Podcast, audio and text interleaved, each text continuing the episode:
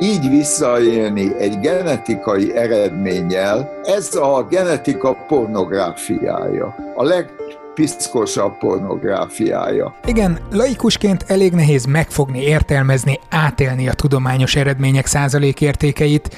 Ez, ha követtek Twitteren, tudjátok, hogy az egyik veszőparipám. A mai adásban persze nem csak erről beszélgetünk Falus András immunológussal, bár tény, hogy a genetika és az epigenetika elég fajsúlyosan megjelenik majd. Méghozzá azért, mert csütörtökön, október 22-én este 6-tól újra határtalan tudás lesz a Közép-Európai Egyetemen. Behatások a mostani rész címe. A meghívott vendégek azt vizsgálják majd, hogy milyen és mekkora hatással van a genetika és a környezet az életünkre. Kicsit konkrétabban néhány kérdés a sajtóközleményből. Befolyásolja-e a várandóság alatt megélt stressz, szorongás, erőszak az utódok életminőségét? Vagy hogy egy pozitívabbat is kiragadjak, miért érzünk késztetést a táncra, szerelemre a különböző zenék megszólalásakor? Illetve befolyásolhatjuk-e állapotunkat az életmód és a gondolkodás gondolkodásmód változtatásával. Erről tartanak előadásokat, illetve beszélgetnek majd egymással Falus András mellett Almási Kitti klinikai szakpszichológus és Wolf Péter zeneszerző. Én biztos, hogy már kíváncsian várom. Október 22-én csütörtökön este 6 órától követhetitek tehát élőben a Közép-Európai Egyetem közvetítését. A határtalan tudás linkjét a podcast leírásában találjátok. Sziasztok, én Zsíros László Róbert vagyok, ez a Szertár Podcast 193. adása. A mai vendégem Falus András. Lehet, hogy méltatásnak elég lenne elmondani, hogy immunológus, Széchenyi díjas kutató, az MTA rendes tagja, a Semmelweis Egyetem genetikai sejt és immunbiológiai intézetének előző igazgatója, a tudományos alapokon nyugvó egészségtudatosság egyik élharcosa, stb. stb. Viszont kezdem egy személyes élménnyel. Arról viszonylag ritkán beszéltem korábban, hogy az egyetemi tudományos diákköri és a PhD munkáimat is növényi kórélettani területen végeztem. Ez egy roppant izgalmas és roppant bonyolult terület. Az, hogy hogyan ismeri fel egy sejt a környezet hatásait, milyen folyamatok és hogyan indulnak be, amikor jön valami veszély, mondjuk egy kórokozó, és a molekuláris vészjelző riasztására milyen gének kapcsolnak be, hogy a sejt hatékonyan visszaverhesse a támadást. Ezeknek a folyamatoknak egy jelentős része egyébként hasonló minden élőlényben, legyen az pipacs, kiliszta vagy amőba. És persze vannak a bonyolult folyamatok fölötti összehangolt, még bonyolultabb folyamatok, például azok, amik nap mint nap a testünkben zajlanak. Ezzel már az immunológia foglalkozik. Immunológia is Hát olyan, mint egy akciófilm. Egy nagyon jó akciófilm. Cselek, átverések, áruhák, és pont ez az. Sok-sok éve, amikor az irodalmakat bújtam, kezembe akadt egy ismeretterjesztő könyv. Az volt a címe, hogy Agykirály katonát. Ha nem is állítom, hogy ez a könyv megváltoztatta az életem, de példát mutatott abban, hogy hogyan lehet komoly tudományos témákról szórakoztatóan, mégis pontosan írni vagy beszélni. Gondolom kitaláltátok, a könyv szerzője Falus András volt. Ezt a sztorit egyébként elmondtam neki is a beszélgetés előtt, mert kíváncsi voltam, hogy neki honnan jött a késztetés az ismeretterjesztésre. Én úgy érzem, hogy ö, oktatni jó, nevelni jó, átadni jó dolgokat.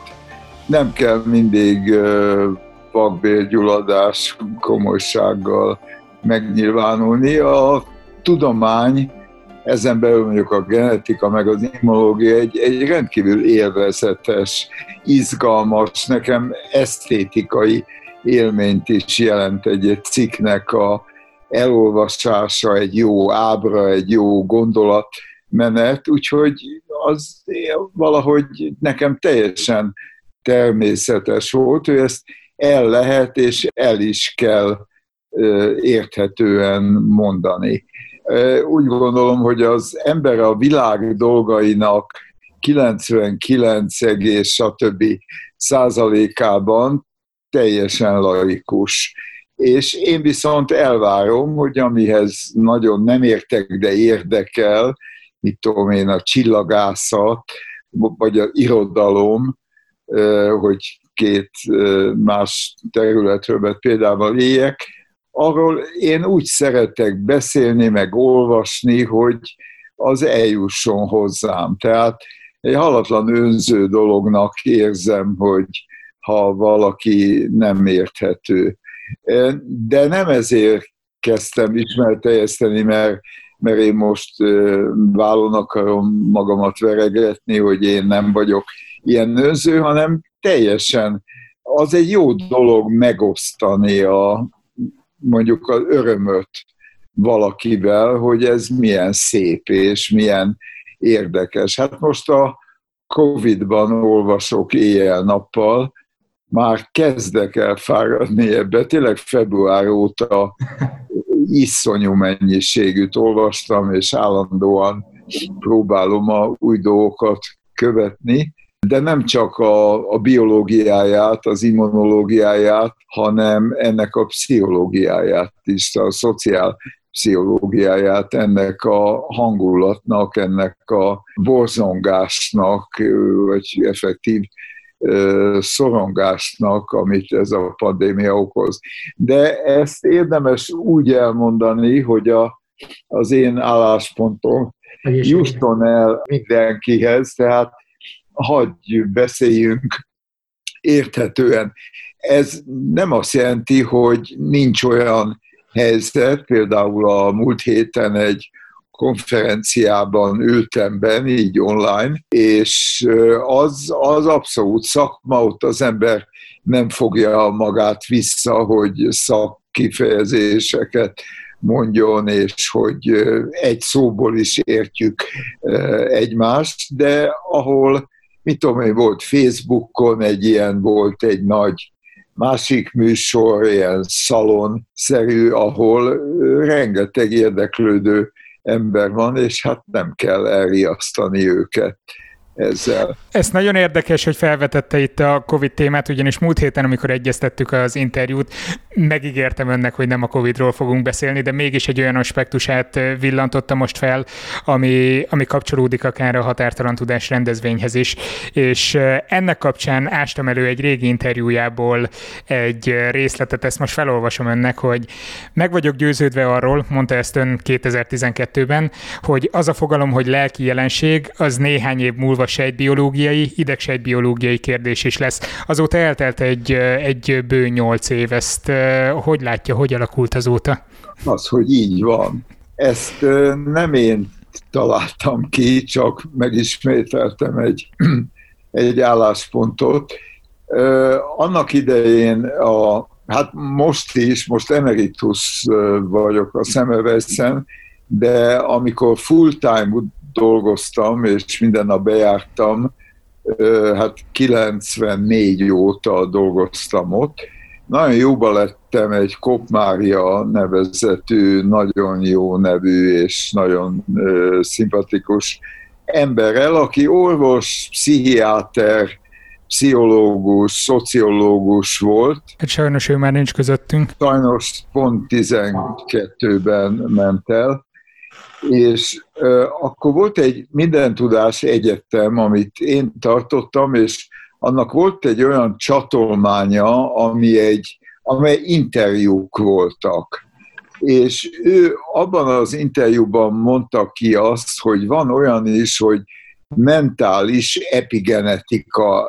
Erő, egyébként ez a határtalan tudomány, ez pont erről fog szólni. Tehát én ott Covidot nem nagyon akartam mondani, ami majd ott lesz. Biztos, hogy elő fog kerülni. biztos, szerintem is biztos.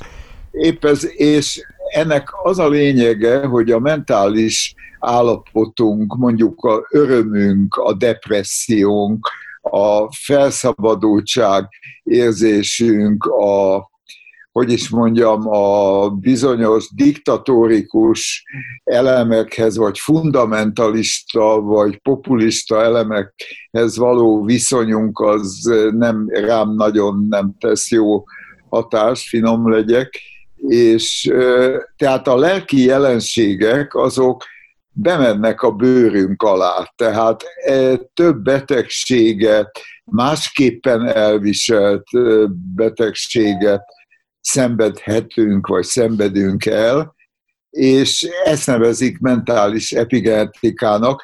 Minden epigenetika, ami nem öröklődő sajátosság, nem a szüleinktől kaptunk, hanem a környezeti hatások, táplálkozás, mozgás, higiénia, fertőzések, ezek azért mind a környezetből jönnek, és a mentális, a lelki, a pszichológiai, a stressz és stresszfeldolgozás, az konkrétan hat a, a különböző testi jelenségeinkre.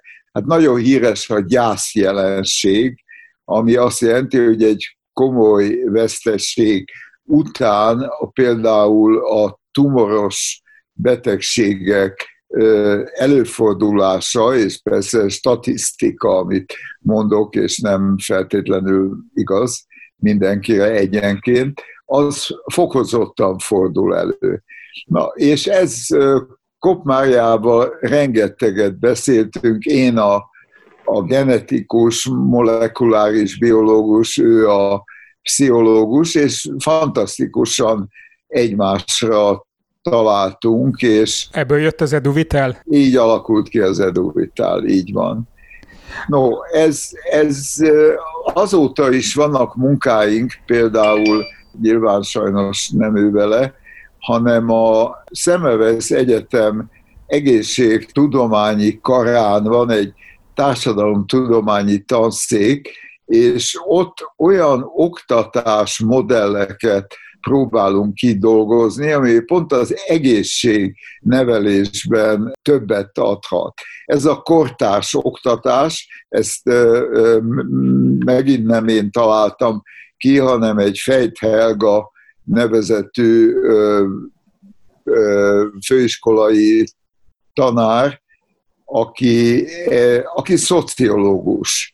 Szociológus, történész, jogász van neki, vagy négy diplomája, és velük együtt zömmel szociológusok között olyan élményeim vannak iskolákban, meg ilyen különböző betanításokban, mint a kézmosás, a, aztán a internet világgal való kapcsolat, akkor a, az első segély, illetve a újraélesztés kérdéseinek a, a iskolákban való, alapszinten való megtanításával olyan lelki, pszichológiai, edukációs megoldások vannak, amik engem állatira érdekelnek, függetlenül attól, hogy én azért alapvetően egy immunológusnak tartom magamat.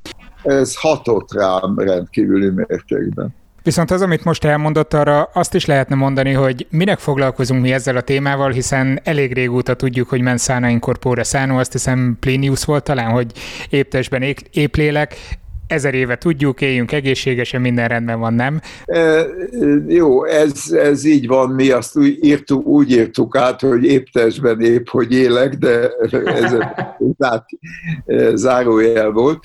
E, igen, ez így van, csak most már a molekuláris részletei is lehet tudni, és itt jön elő belőlem az abszolút a biológus, hogy ma már a most jön egy szakma, maga biztos tökéletesen érti, hogy a, egy génnek a metilációja az leállíthatja az expresszióját vagy egy... Hú, e, Én ezt értem, hogy miről van szó, viszont szerintem egy icipicit menjünk bele, és akkor lehet, Jó. hogy most megállítom annyiban, hogy egy picit az epigenetikát értsük meg, hogy ott pontosan miről is van szó. Ugye mostanában lehet nagyon-nagyon gyakran hallani, amit nem igazán értek, hogy, hogy miért, vagy legalábbis a közbeszédben mostanában vélem felfedezni igen gyakran az epigenetika kifejezést, holott fú, most ennek nem néztem nagyon pontosan utána, de azt hiszem, hogy maga a kifejezés az lényegében néhány évvel azután, hogy, hogy Rosalind Franklin, Watson és Crick ugye előálltak a DNS modellel, tehát nem sokkal később már megjelent az, hogy milyen szabályozó mechanizmusok lehetnek ott, amelyek a idézőjelbe kőbevésett genetikai kód szabályozásával foglalkoznak. Persze, a genetikai kód egyébként abszolút nincsen kőbe vésve a Például az emberi teljes örökítő anyagnak másfél százaléka az, ami fehérje amely olyan gén, ami fejéket kódul, és kb. 80% a szabályozó rész, köztük ugráló gének megszabályozók. Az epigenetika az valóban, ahogy helyesen mondja, nagyon régen ismerjük a jelenséget. Hát ilyen időben, mint ami ma van, a hallgatóknak mondom, hogy egy ronda, esős, hideg, szeles időnk van. A legjobb idő arról beszélni, hogy mentális betegségek hogyan alakulhatnak ki. 12, így van. Abban az értelemben, amikor valaki föl kell reggel, hát nem igazán olyan hangulattal, étvágyjal, ene, aktivált energia állapottal megy például iskolába dolgozni, és így tovább, vagy akár bárkivel találkozni, mintha gyönyörű nap, süt a nap, madarak énekelnek, nem döghőség van, hanem csak éppen olyan jókedvű tavasz vagy ősznek az eleje, tehát ez hat a, hat a, a, a biológiánkra, a szomatikus, úgy értem, tehát a testi jelenségekre. Egy egyszerű példa és egy, vicc, egy könnyedebb példa. Vizsgaidőszakban a hallgatók nagyon gyakran beteget jelentenek, felső légúti kurutokat, lázat, és ez nem kamu elnézés, nem kibújás a vizsgáló, hanem tényleg vannak olyan jelenségek, hogy ez a felfokozó stresszállapot, ez bizony előhoz, mert ezt is mindenki tudja. Egy ennél sokkal súlyosabb példa a gyászjelenség, ami abszolút statisztikailag releváns módon bizonyítható, tehát ezt tudjuk. Amit most tudtunk meg, hogy a molekuláris szinten, a most alatt az elmúlt 25 évet értem, molekuláris szinten mi történik azzal a génnel, vagy azzal a szabályozó elemmel, ami szintén a DNS-ben van, ami miatt az bekapcsol vagy kikapcsol. Ezek, a külső epigenetikai tényezők kémiailag a, a jelentős részüket már ismerjük. Például a gének egy részére, a DNS egy részére egy metil C3, CH3 csoport felkerül, akkor ha ez oda kerül, ami a génnek a bekapcsoló mechanizmusa, úgy mondjuk, hogy promoter régió, akkor gátlódik ennek a génnek a megszólása. Tehát ha ott van ez a metilcsoport, akkor nem tud átíródni arról a génről fehérje? Negatív hatású. Pozitív hatása is van, mert egy gátló gént is lehet gátolni, aminek végeredményben pozitív. A másik a hisztonok, ezek bázikus fehérjék a sejtmagban, és gyakorlatilag a DNS ilyen hisztonokra van, hiszton golyócskákra van feltekerve, ezeken is lehetnek ilyen kovalens, tehát nagyon erős kémiai módosítások, foszfor csoport, foszforilálódhatnak, és így tovább. Sok mindent metilálódhatnak, történhet velük, és ez hat arra a DNS darabra, például egy génre, amivel ők közvetlen kapcsolatban vannak. Vagy egy másik példa, és aztán már visszamegyünk a nem biológiába, a kromoszómák végét telomérnak hívjuk. A centromér a belső része, ahol befűződik, a kromoszóma vége a telomér.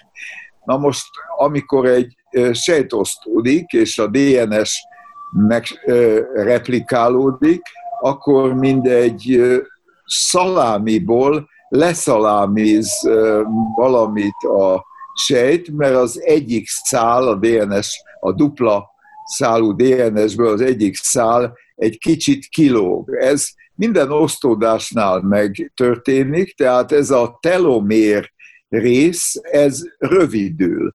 Na most a rövidülés az egy gyors, az tulajdonképpen öregedés a sejt öregedésének a molekuláris háttere, de ez nagyon felgyorsul ilyen káros noxák miatt, mint például a, a betegség, a depresszió, és így tovább. Van egy rendszer, ami, ami ott van ebbe a képletben, ott a, a kromoszómák végén, ami mindegy ilyen kupak védi, és az egy enzim, amit telomeráznak hívnak, ez visszarakja a kromoszóma végére ezeket a elvesztett darabokat. Ha nem tenné így, az előbb-utóbb a sejt halálához, és hát ezzel együtt szervi károsodáshoz vezetne.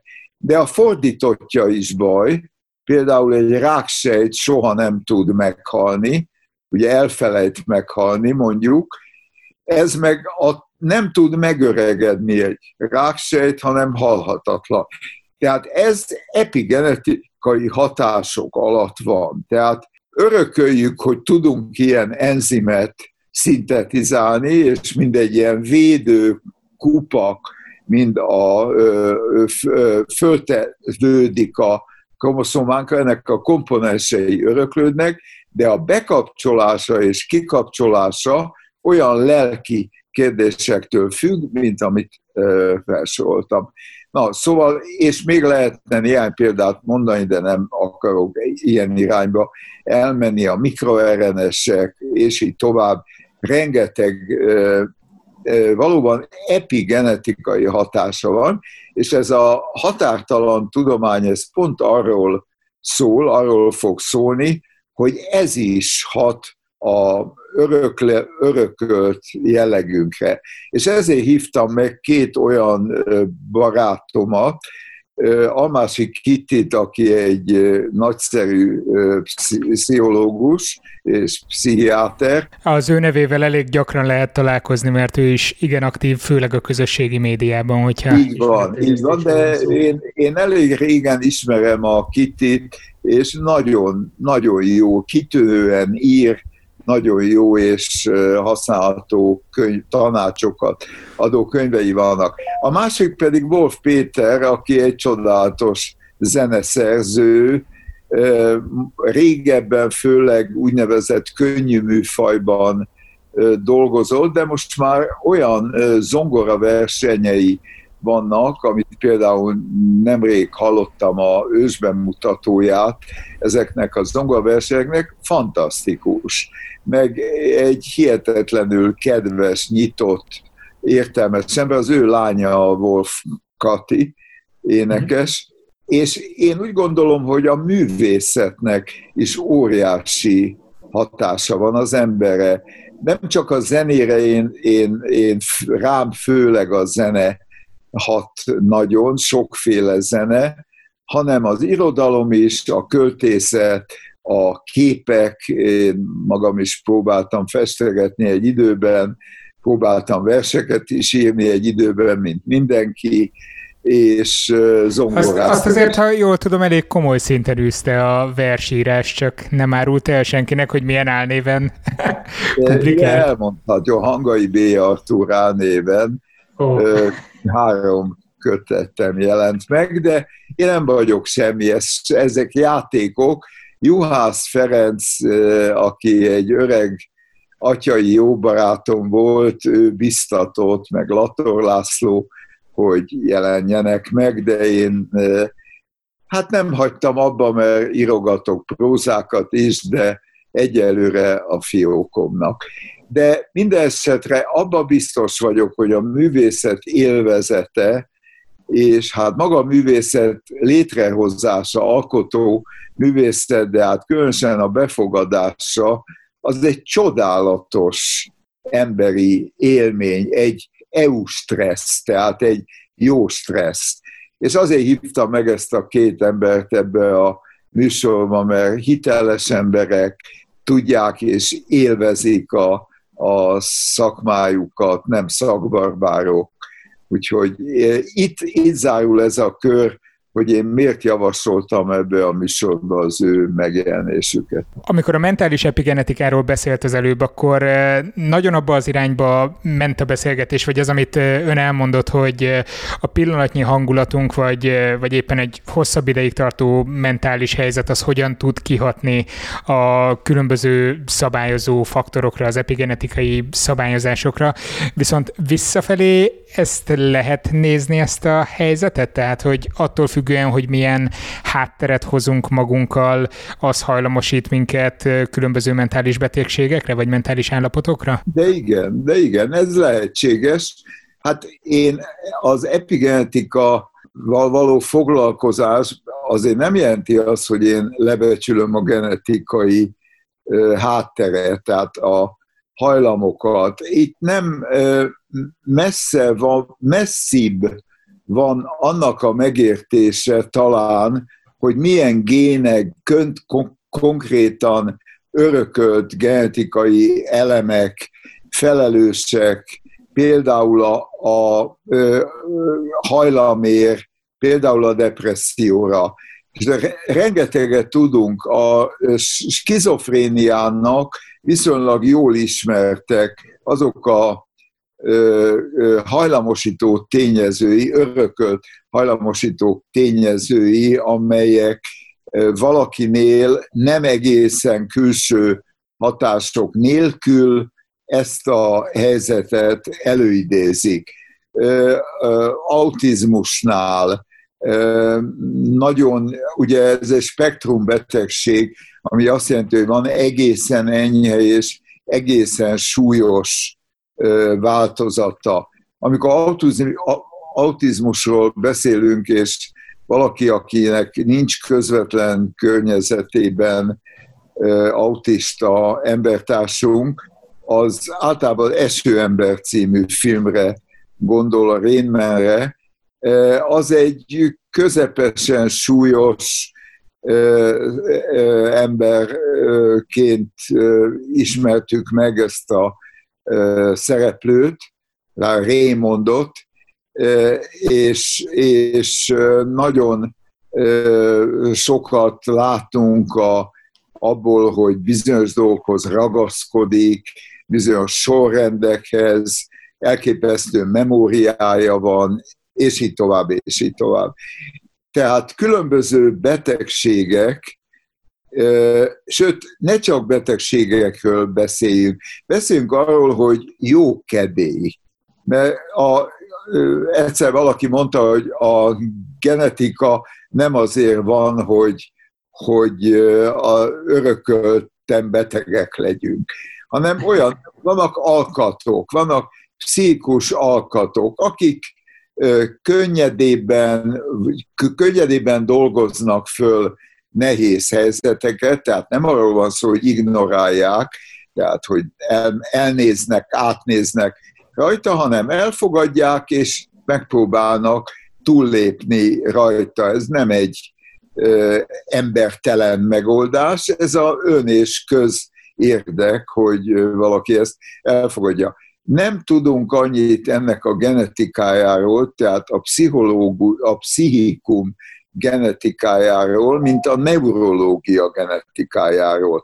Tehát neurológiai betegségekről nagyon sokat lehet tudni, pszichiátriai betegségekről ennél jóval kevesebbet. Mert hogy jóval komplexebb a háttér? Hát persze. Hát eh, gondoljuk el, hogy Hagy mondjak egy példát. A, most fog megjelenni a magyar tudomány hasábjain egy fiatal kollégának a mandula magról szóló összefoglalója, a úgynevezett amigdale magról szóló összefoglalója, ami egy csomó félelem, szorongás,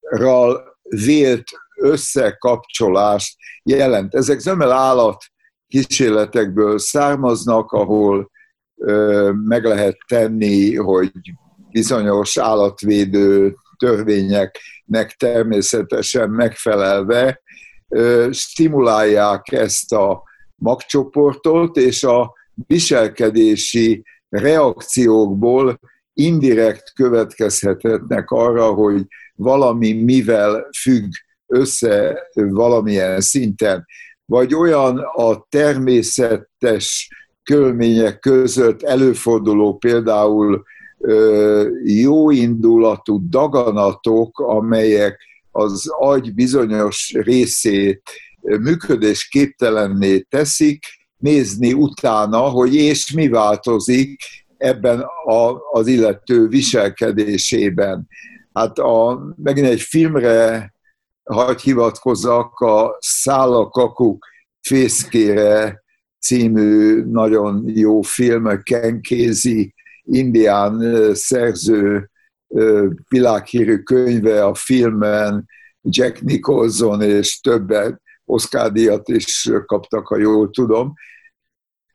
Abban a, a elmegyógyintézetben egy ember, aki valamiért kihúzza a gyufát, nem megyek ebbe a történetbe bele, egy ilyen frontális lobektómiát csinálnak, tehát a frontális kortex itt elől a homlokunkon mögött lévő kortex eltávolításával őt teljesen személyiségétől megfosztott, hát tulajdonképpen genetikailag ember, de pszichológiailag már nem ember állapotba hozzák. Ezek a extirpciós módszerek, tehát kiirtási módszerek, az tudomásom szerint hála Istennek már nincsenek a gyakorlatban. De az elektrokonvulzív sokkok, azok is valami ilyen nagyon erős hatást váltanak ki, és elképzelhető, hogy a mai körülmények között. De én hangsúlyozni szeretném, hogy én nem vagyok se neurológus, se pszichiáter, Ja persze, világos, meg menet közben, ahogy itt mesélte itt a lobotómiával kapcsolatos dolgokat, ha jól emlékszem, azért Nobel-díjat is adtak annak idején. Aztán az volt talán az első ilyen téma, ahol felvetődött, hogy vissza lehet-e vonni Nobel-díjat később kutatótól. Ebben nem vagyok százszerzalékig biztos, inkább egy ilyen anekdota rémlik nekem. Igen. Pont az ilyen hatások miatt.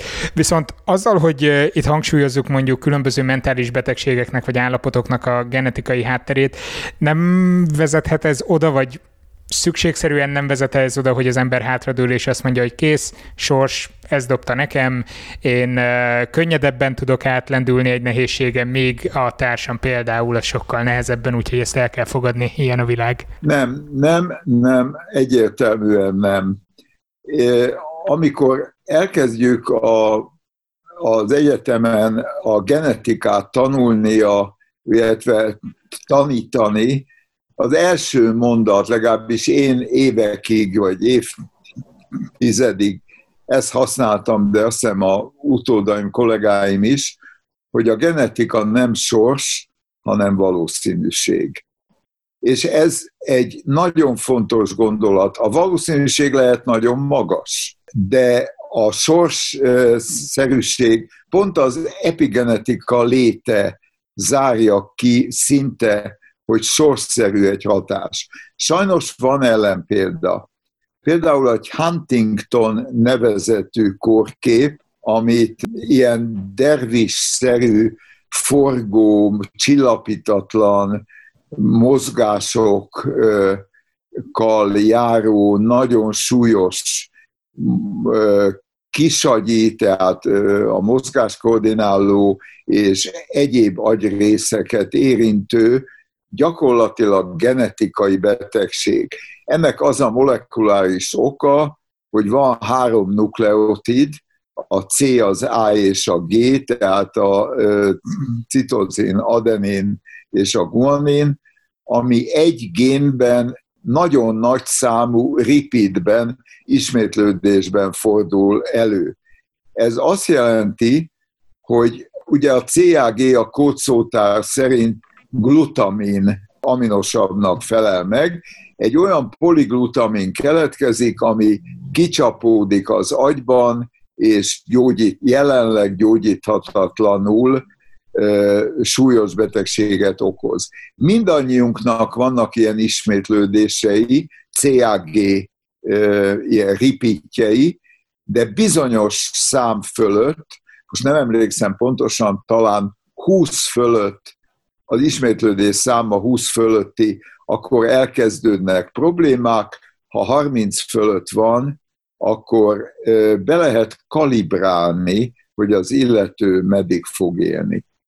Na most ez egy döbben. Na, én jelenleg nem tudok a genetika területén más példát, ami ennyire sorsszerű.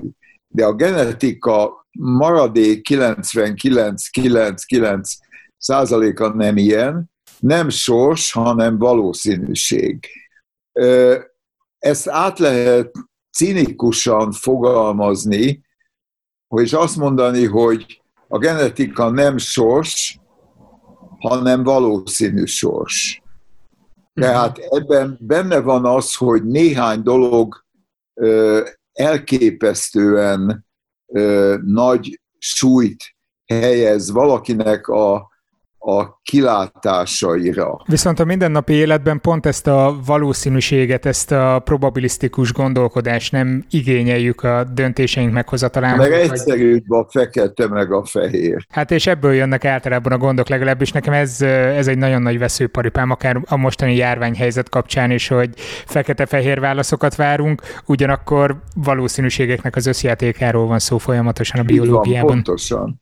Pontosan, és amikor nem tudunk valamit az emberi pszichikum olyan, hogy, hogy nagyon szeret igen-nemmel, fehér-feketével, pozitív, negatívval válaszolni. Hagy mondjak egy nem a Covid-ra vonatkozó példát. Az Angelina Jolie, aki a Beth Pittnek volt a, a... Már is kellemesebb téma. Hát nem lesz olyan kellemes. Ja. A, egyébként tényleg egy gyönyörű nő, és egy nagyon szimpatikus nő, mert megtudtuk, hogy van három saját gyereke, három vagy négy, és három örökbefogadó gyereke, akik valahonnan a harmadik világból fogadta őket örökbe, és ez fontos lesz, és Neki a mamája petefészek rákban halt meg, nagyon súlyos, viszonylag fiatalon, 50 valahány évesen, hatalmas szenvedések közepette. Amikor ő megtudta, hogy az egyik olyan gén, ami részt vesz ennek a onkológiai folyamatnak a létre a felgyorsításában, ennek van egy olyan variánsa, egy mutációja, vagy inkább variánst mondunk, olyan variánsa, amely, hogyha előfordul, az megemeli a pettefészekrák továbbá az emlőrák esélyét. Ezt ő megcsináltatta magán ezt a vizsgálatot, egyébként ugyanolyan PCR vizsgálat, mint amit ma a vírus kimutatására legeredményesebben és informatívabban használunk, és kijött neki, hogy ő örökölte a mamájától ezeket a variánsokat. Magyarul ő neki, nem tudom hány éves volt ekkor, biztos 40 alatt volt, ő egy plastikai műtét kapcsán eltávolítatta az emlőit, a melleit, és a pete fészkét. Ez a hír, amikor előjött, és hát mivel egy celebről van szó, nyilván ez hír. Igen, valóban most, hogy mondja, ez, ez tényleg volt néhány éve, emlékszem én is a hírre. Igen, néhány éve volt, akkor a genetikusok, a genetikával foglalkozó onkológusok, a genetikával valamit használó, diagnosztikában használó nőgyógyászok közül rengetegen jelezték, hogy ez őrület. Semmi értelme nem volt. Ő nem egy darab rákos sejtje nem volt, ilyen mamográfiák nem mutatják biztosan ki, bár a mai radiológiai technikákkal, például a PET módszerrel, nem menjünk bele, egy sejtet is meg lehet találni. Ő ragaszkodott, gondolva édesanyja sorsára. Részben a, ez a génvariáns hasnyálmirigy rákot is, meg más rákokat is okozhat.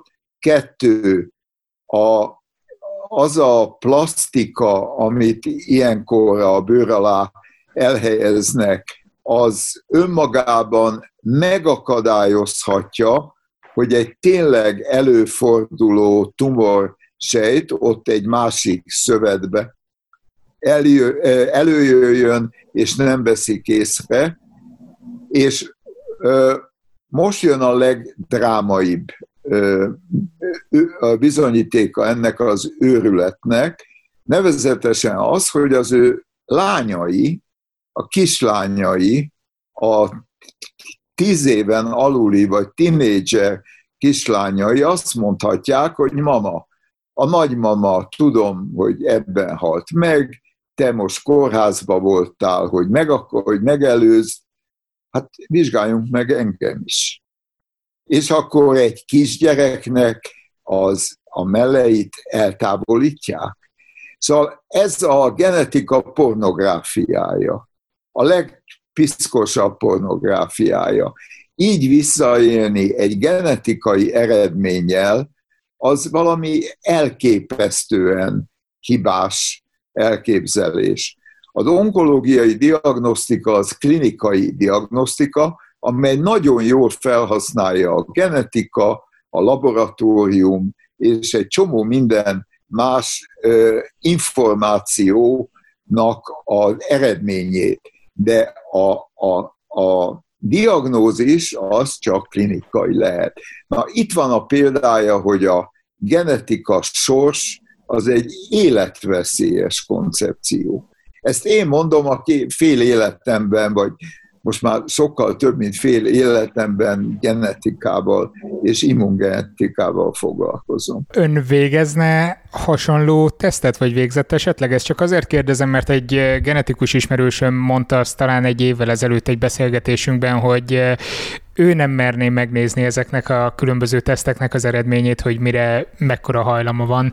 Annak ellenére, hogy mondjuk kutatóként ő jobban el tud vonatkoztatni ettől a, ahogy mondta, fekete-fehér szemlélettől. Jó, hát amikor az embernek magáról van szó, az akkor egész más.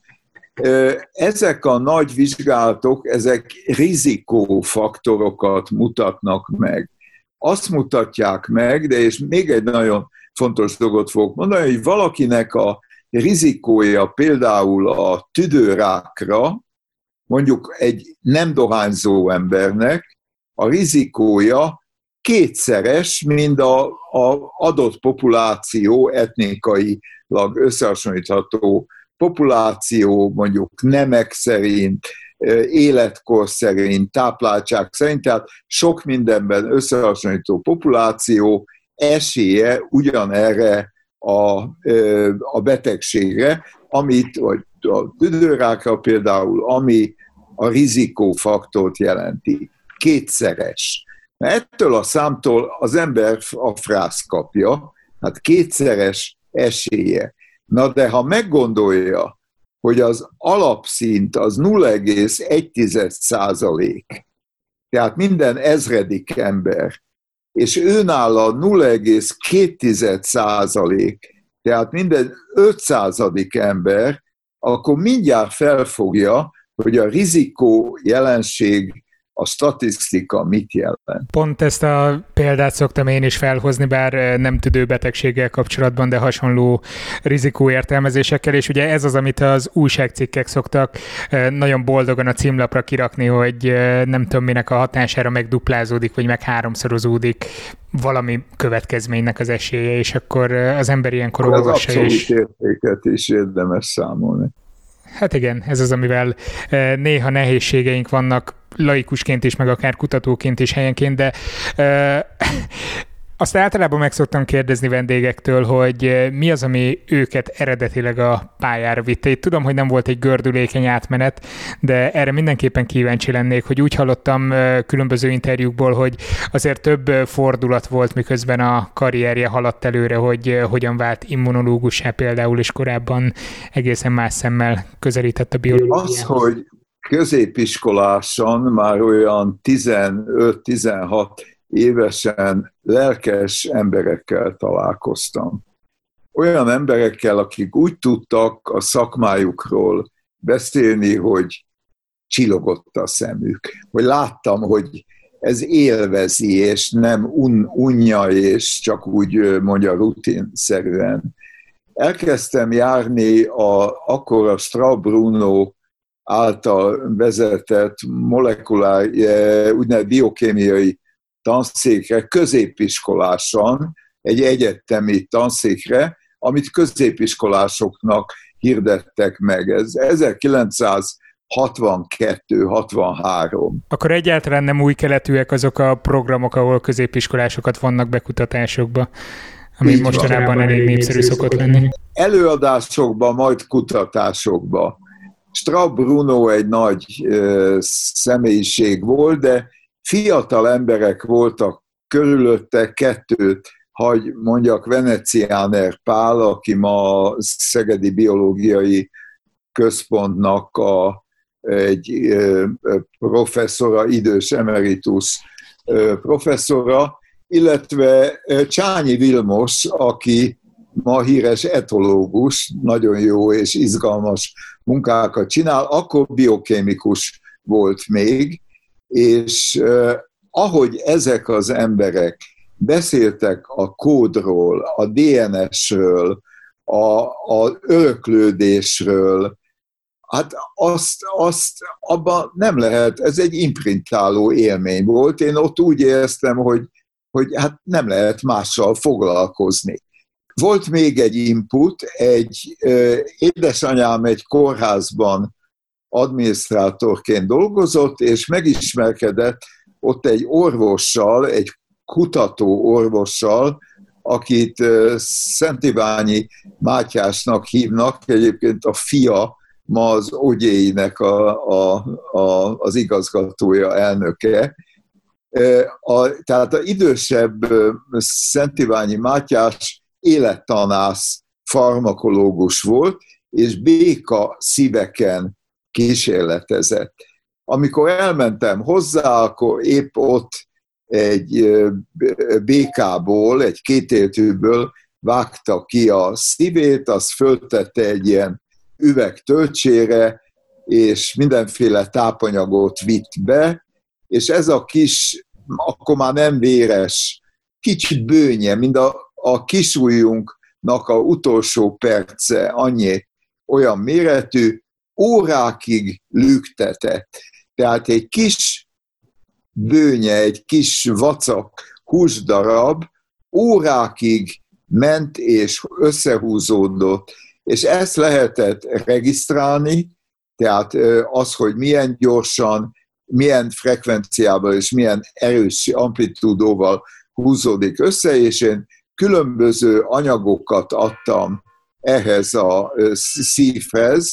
Egy ilyen békaszív még órákig dolgozik, és ha adunk hozzá gátlókat, meg serkentőket, akkor nagyon könnyen lehet regisztrálni ezt a mozgást. Na most én ott ugyancsak azt láttam, amit a, a biokémiai intézetben, hogy a, a Matyi Szent Iványi Mátyás már rég sajnos nincs itt, azt mondta, hogy apám, mindenkit apámnak szólította, ott dolgozó fiatal egyetemista lányokat is apámnak szólította.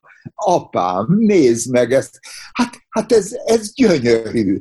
És szóval én rám egy kamaszra iszonyúan hatottak az ilyen, ugyanúgy hatottak rám művészek is akkor, az ongora miatt, és így tovább, de ekkor már azért a középiskolában másodikos voltam, ma tizedikesnek mondanánk, és már hallottam, hogy van biológiai tanulmányi verseny, elindultam rajta éppen egy ilyen békaszíves munkával, és sikerült bejutni a országos első tízbe, ami akkoriban felvételt jelentett bárhova, ahol a biológia felvételi tantágy volt. Eközben vizsgázni kellett a biokémián is, az is egész jó sikerült, úgyhogy attól kezdve egy egész nyáron át bejártam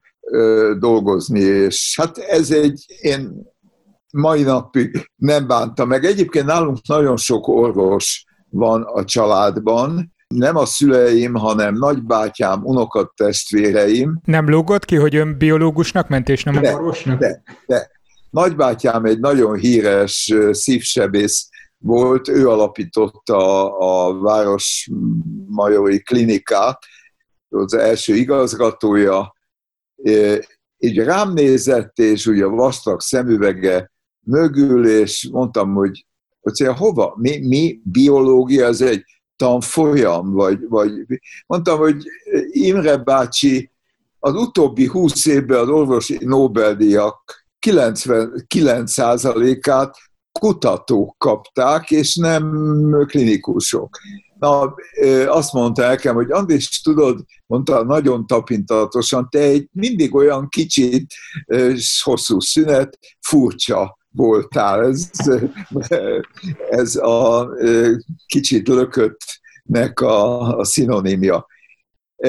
Egyébként unoka testvéreim orvosok lettek, nagyon jók, és nagyon jók a saját szakmájukban.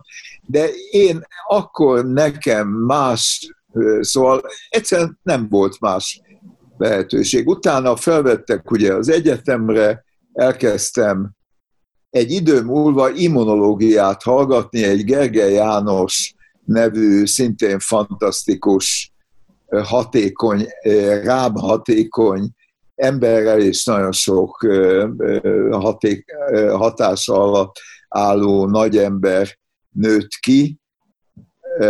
Ma például az akadémia főtitkár helyettese Erdei Anna is az ő köpenye alól jött ki, és és az immunológiában meg megtaláltam a genetikát, megtaláltam az élettant, ahogy működik egy, egy szervrendszer, egy hálózatos szervrendszer, és az immunológia is, ön is beszélt a agykirály katonáról, hát olyan, mint egy akciófilm.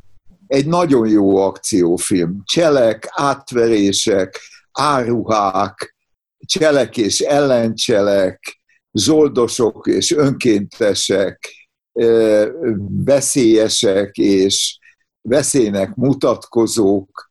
Szóval én, én mindig hajlamos voltam megszemélyesíteni ezeket a dolgokat, és amikor előadtam, elkezdtem előadni először a eltén, aztán az Orfiba, és 94-től az orvos egyetemen dolgozom, én a előadásaim közben, bocsánat, a, nem tudom, méltó ez az interjú komolyságához, mindig hülyéskedek. Hát ez, ez nem egy nagyon komoly podcast, úgyhogy, vagy legalábbis nem egy, nem tudom, Kossuth Rádió.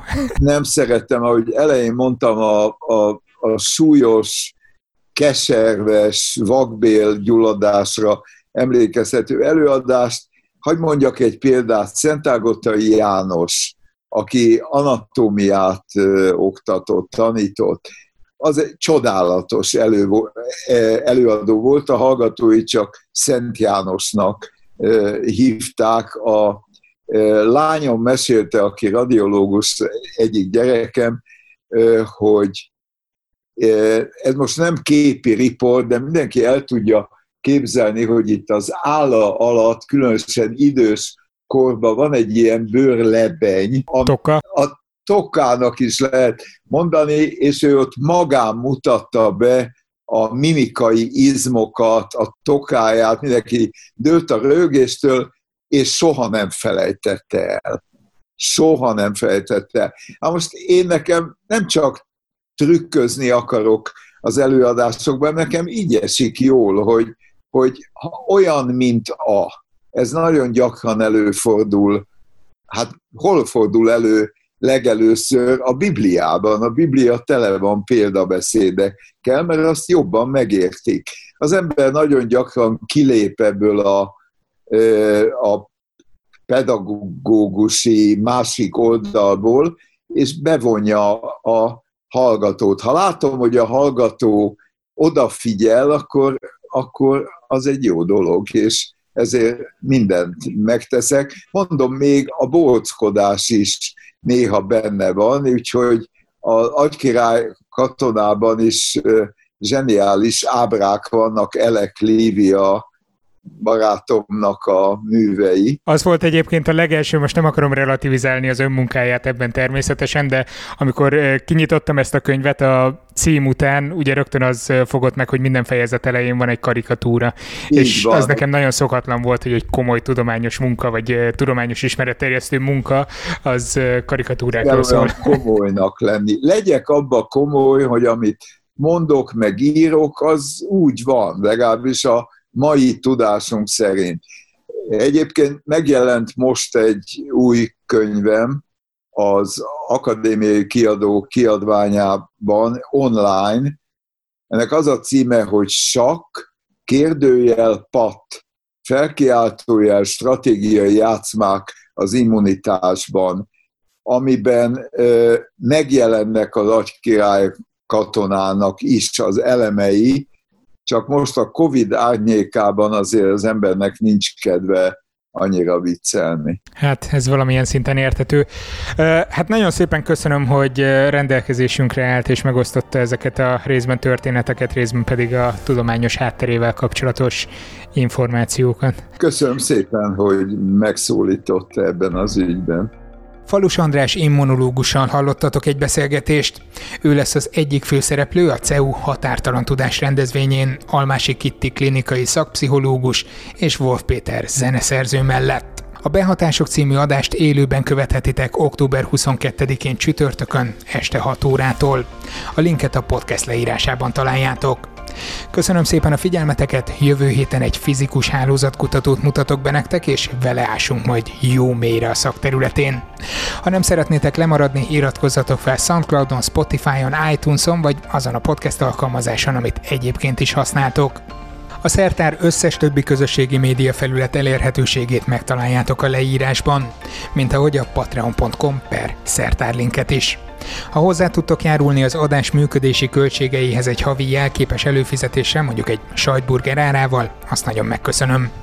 Tudom, ma már minden sajtótermék a támogatói előfizetésre fekteti a hangsúlyt, megdobva ezzel a digitális rezsit, ugyanakkor ezek az apró hozzájárulások azok, amiktől működni tudunk. Nyilván döntsetek érzés és prációk szerint. Nem kötelező, de ha tudtok segíteni, azt köszönöm. patreon.com per szertár. Jövő héten találkozunk, legyen szép hetetek, sziasztok!